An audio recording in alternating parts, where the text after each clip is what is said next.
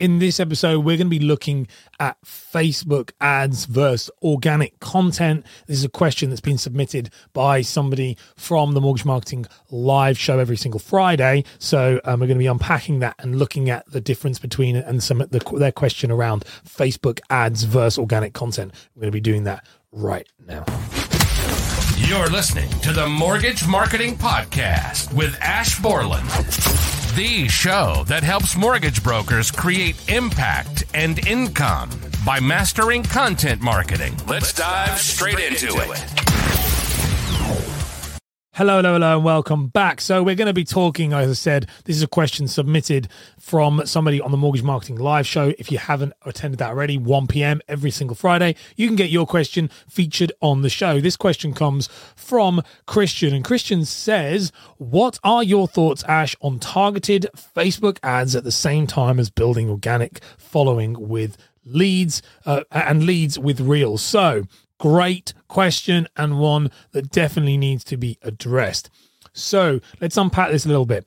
When we talk about this in the mortgage in the mortgage marketing blueprint, and also when I talk with clients in my mortgage marketing method, what we talk about is this idea of um, there's search based content and there's nurture and then there's then there's um, awareness based content and awareness based content is moved is um is effectively interruption. You're interrupting somebody who doesn't know about you and you're creating awareness. Search is what we call permission, meaning they actually are looking for you, they find the answer. They're two very different ways of doing it.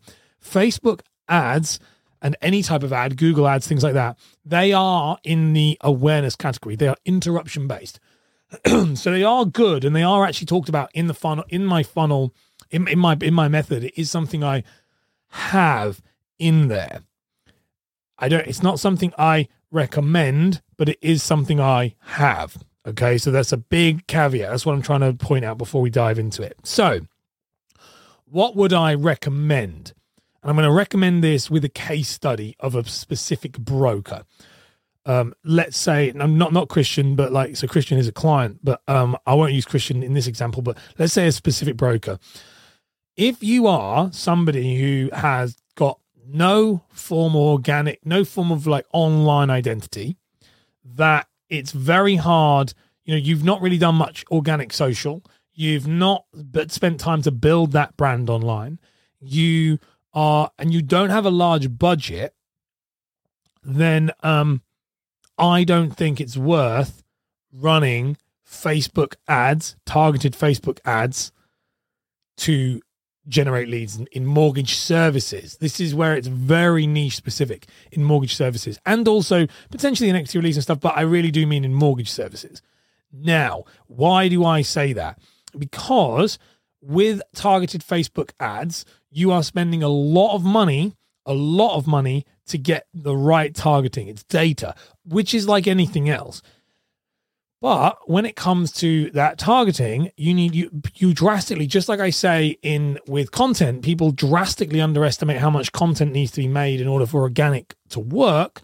People drastically underestimate how much money needs to be spent in order to understand the right targeting for your specific audience.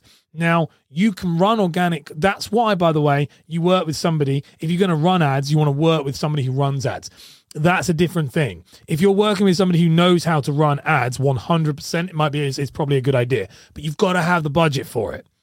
But if what I, where this caveat, this is not so. Before everyone runs away and goes goes to their, you know, my friends who run ads because I've got lots of friends who run in this space, and they're like, Ash says it's a load of rubbish. I'm not saying that. What I'm saying is you shouldn't be running ads yourself. You shouldn't be jumping in and going, oh, I can do this myself, unless unless you have a ton of money to throw at it to figure out how it's going to work. If it's a goal to learn to do this yourself, so in the future you don't have to outpay, I get that. But at the beginning, if you're going to try and run ads, um, I personally would strongly advise against it. I would advise in spending time on your on your personal profiles, on your pro, on your business profiles, building out an organic marketing strategy building those those organic leads coming in and through through that that kind of nurture and then if your job is to scale if your job is to scale your business beyond just you and you want to feed multiple advisors, you want to be able to have a large firm, that's when I would be looking at ads. And that's when I would be going to a professional who knows how to run ads and say, I need a really well targeted campaign. Now, be prepared to pay because it's very expensive. Ads are difficult. They're very, very hard. You shouldn't, you, they're not just something you can just easily throw away. And when it comes to ads, nine times out of 10, what you're going to pay is, gonna you're going to pay an ad. You're going to pay, and this is where it gets very expensive. You're going to pay somebody to, um, manage the ad campaign, which will be a fee, usually a monthly fee, which will be, I, have seen it go from like £500 to 30 grand a month in some cases, depending on the size of the thing. It can be big, like it can be huge. Some of these large campaigns are running massive, but be prepared that you're, not, I don't, you're really not going to be getting anything good for less than a grand a month for your management campaign before you even then put money in. So before you even then put money in to run ads. So that's not the ad spend. That say thousand pound and that's not the price. This price differs massively on who who's good.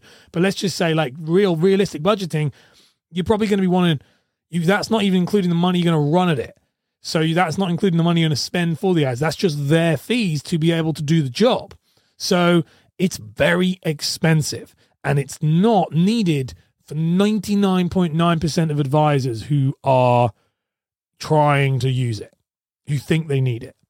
And it's not. It really is for large organizations, in my opinion. Now, I myself don't run ads. I've ran ads in the past. I know how to run ads. I don't run ads. I don't need to because my mortgage, my method, which is the mortgage marketing method, the method I use to market myself is the method I use to teach people. I'm a big believer of that. I need to know how it works um, generates me more leads than I can deal with. I have more leads than I can possibly deal with. I have a, max max amount of clients. I can't work with more than a certain number, and so I always have to lock my diary down. I, I would never use ads, and I think that's the thing with most mortgage brokers. If you're a one man band advisor looking to, you know, generate six figures and live a pretty cushy life, you don't need to be running ads. You need to be learning how to get consistent organic traffic, in my opinion. But that is, again, purely an opinion. I need to stress that's an opinion, but it is the answer that I would give to the question Christian takes. So, my episode takeaway for this, if you are, you know, just to summarize that, is don't worry about Facebook ads unless you are really in the market to one, either upskill yourself and spend hundreds of hours learning how to do it properly, and also have the budget to throw money to understand the data, or two, have the budget to actually employ someone professionally to do it and do it well. Don't go for some charlatan who's cheap because realistically, they're not going to be very good. And the big one with that, do not go to somebody who does not work in financial services.